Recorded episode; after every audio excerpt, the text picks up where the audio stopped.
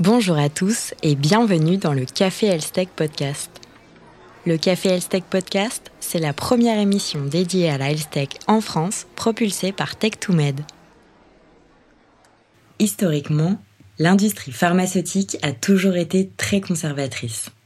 Cependant, la crise sanitaire a contraint cette industrie à repenser une partie de ses activités. Parmi les axes les plus impactés, on retrouve le modèle relationnel avec les professionnels de santé, qui doit aujourd'hui prendre en considération les outils numériques. Pour répondre aux nouvelles attentes de ses clients, la pharma doit repenser ses modèles d'engagement pour innover et personnaliser son approche. Quel constat faisons-nous quant au modèle relationnel de l'industrie pharmaceutique en 2022 Quels sont les leviers d'amélioration et les opportunités à saisir? Autant de questions auxquelles nous allons répondre dans l'épisode d'aujourd'hui. Pour cela, nous avons le plaisir d'accueillir Franck Lemeur, président de Tech2Med. Bonjour Franck. Bonjour. Notre deuxième invité s'appelle également Franck. Il s'agit de Franck Leroux, coprésident de l'agence de communication By Agency. Bonjour Franck. Bonjour. C'est indéniable, les habitudes des professionnels de santé ont changé depuis deux ans. Ils cherchent aujourd'hui de nouvelles façons de se former, de s'informer, d'échanger avec leurs pairs. Pourriez-vous tous les deux partager vos constats concernant les nouvelles attentes des professionnels de santé, notamment vis-à-vis de l'industrie pharmaceutique? Franck Lemeur, je vous laisse commencer.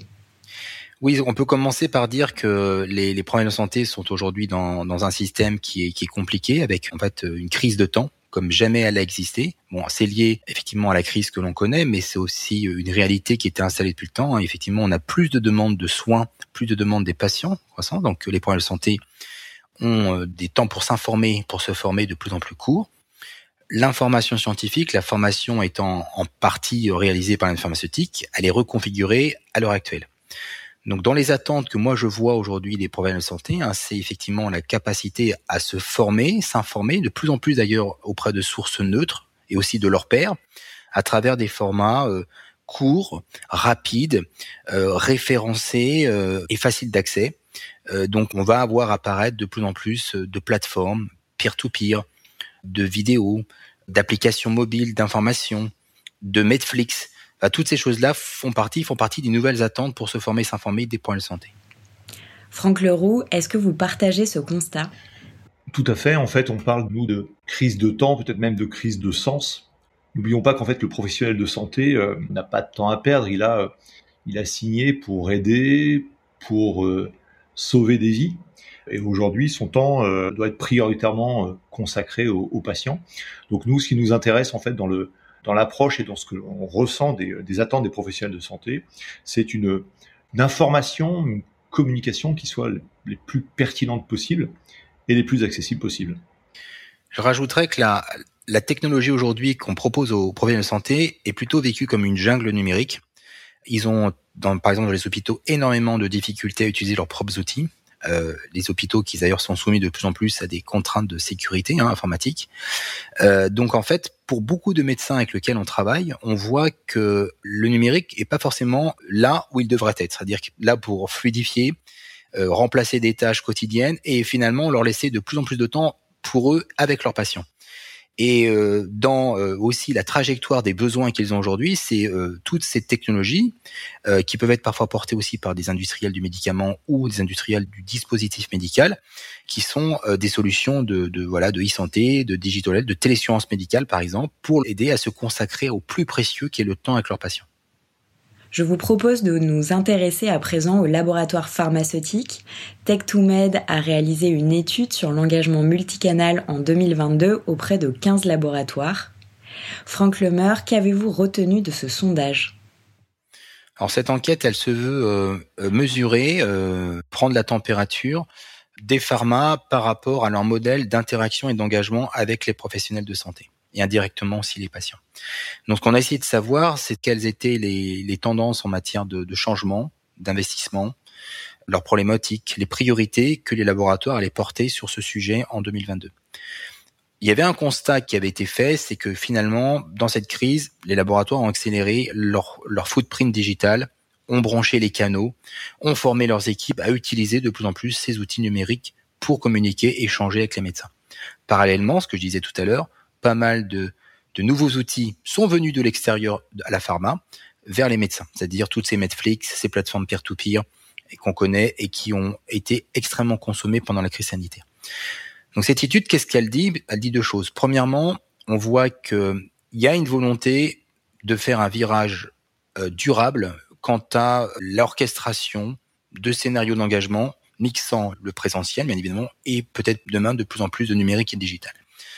Pour autant, on voit aussi dans cette étude que les laboratoires sont encore trop drivés par l'interne et pas suffisamment par la connaissance de leurs interlocuteurs, par leurs besoins, par leur centre d'intérêt, par l'agenda de leurs clients, les problèmes de santé.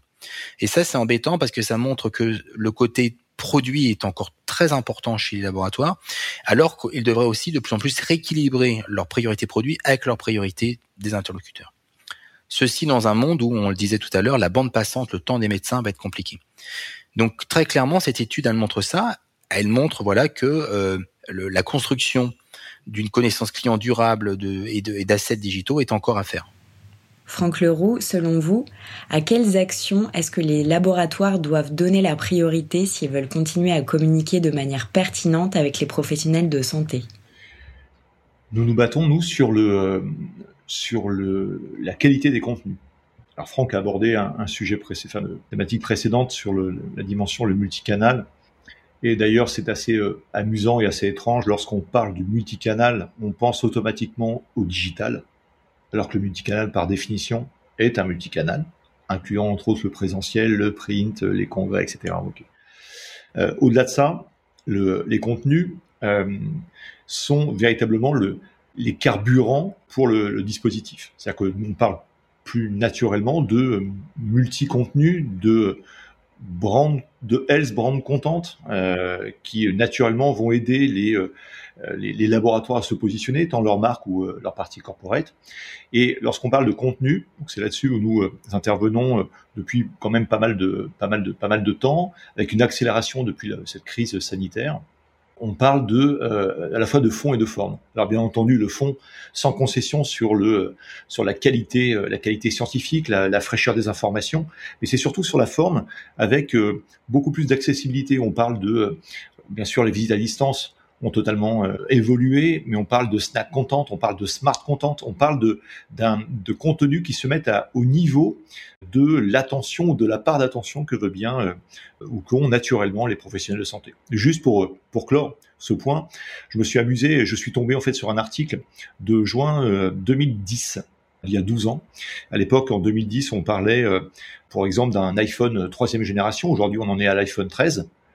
pour vous dire qu'en 12 ans, la problématique euh, posée dans cet article, relevée par euh, euh, un journal spécialisé sur le monde de la santé ou le, la, Santé, l'association des agences de communication santé, c'était le multicanal avenir des laboratoires. Génial. Nous sommes aujourd'hui en pleine accélération, presque sous la contrainte de cette phase de multicanal. Donc maintenant, comme le disait Franck tout à l'heure, euh, la connaissance des clients, euh, l'optimisation, la générer de l'interface avec les professionnels de santé euh, pour mieux les connaître et proposer les contenus les plus adéquats, c'est notre, ce sont en fait nos, nos priorités. Si l'on se projette sur les prochains mois ou les prochaines années, comment voyez-vous l'évolution du modèle relationnel de l'industrie pharmaceutique et comment s'y préparer? Si on voit un peu la, tendance, la tendance c'est qu'on a été dans, une dynamique de, part de voix, de contact, où finalement la quantité et, le, drive du temps venait des, laboratoires. Aujourd'hui, le challenge c'est de transformer plutôt une d'avoir une part de bande disponible du médecin, euh, de susciter son intérêt, son engagement, d'avoir une conversation qui dans d'autres entreprises s'appelle tout simplement l'expérience client, c'est-à-dire la capacité de générer des points de contact réguliers autour d'un projet, autour d'une conversation qui est structurée et qui peut elle être omnicanal, multicanal, c'est-à-dire qu'elle alterne des points euh, de cohérence déjà dans le message et dans les messages qui sont livrés, mais aussi des points de contact qui sont sous des formats différents de la vidéo, du son, euh, du face-face, du digital, etc. C'est l'ensemble de tout ça qui, qui, est à construire et qui doit, euh, doit pouvoir se résumer dans un nouveau, ce qu'on appelle un go-to-market model, qui est structuré autour de, voilà, de, des clients. Et pour réussir ça, effectivement, il y a plusieurs ingrédients. Le premier, c'est d'avoir une connaissance client beaucoup plus riche que ce qu'elle est aujourd'hui. Aujourd'hui, on, on connaît euh, l'accès et le potentiel. Voilà à peu près ce qu'on dit ou, l'influence. Demain, euh, cette connaissance client elle doit s'élargir sur des critères de, de préférence, de mode de travail, de collaboration, aussi d'interaction avec les patients, etc. Donc il va y avoir des aspects euh, intéressants et, et enrichissants sur cette connaissance client. Et puis après, il y a effectivement euh, l'acquisition de données. Aujourd'hui, la donnée, elle fait partie de tous les modèles économiques mondiaux, hein, qu'on en soit d'accord ou pas d'accord avec, en respectant bien évidemment les, règles, les réglementations. Mais ces données fait partie des, des, des, des en fait, des structures d'approche, de personnalisation, de segmentation pour pouvoir engager. Et le troisième ingrédient, Franck, c'est le temps. Il y a une espèce de paradoxe à gérer qui est, on l'a dit tout à l'heure, que le professionnel de santé n'a pas le temps, n'a plus le temps. Et de l'autre côté, les laboratoires cherchent peut-être un peu trop à précipiter les choses. Pour clore, pour closer, pour vendre en fait un, produit le plus rapidement possible, le mieux. Et en fait, dans notre, dans nos échanges, Franck, on a, touché un mot tout à l'heure. Ce que l'on va rechercher, c'est, euh, c'est en fait l'interaction, donc le lien, pour créer cette, euh, cette adéquation, cette préférence marque et nous sommes obligés quelque part de considérer et de chercher à rallonger, à donner du temps aux laboratoires et à leurs équipes pour créer ce lien. Ne pas chercher à closer tout de suite. Un exemple, on demande aujourd'hui de faire remonter, d'avoir des opt-in. Des opt-in. C'est-à-dire qu'en fait, je donne mon accord. Quand je donne, lorsque je donne mon accord, c'est comme si je donnais en fait mon 06 dans une relation, un premier contact. Je donne pas mon 06 à n'importe qui. Je donne pas mon opt-in à n'importe qui. Et surtout, je veux savoir pourquoi. Donc quelque part, on va créer une petite affinité, un contexte favorable. Ça va me rassurer, je vais avoir confiance. Je vais peut-être chercher à en savoir un peu plus pour prolonger notre relation. Et cette relation dans le temps, c'est le meilleur gage de qualité et de confiance que peut créer un laboratoire avec ses professionnels de santé. Cet épisode du Café Elstech Podcast est maintenant terminé. Nous vous remercions de l'avoir écouté Abonnez-vous dès maintenant à votre plateforme d'écoute préférée pour écouter les prochains épisodes. À très bientôt!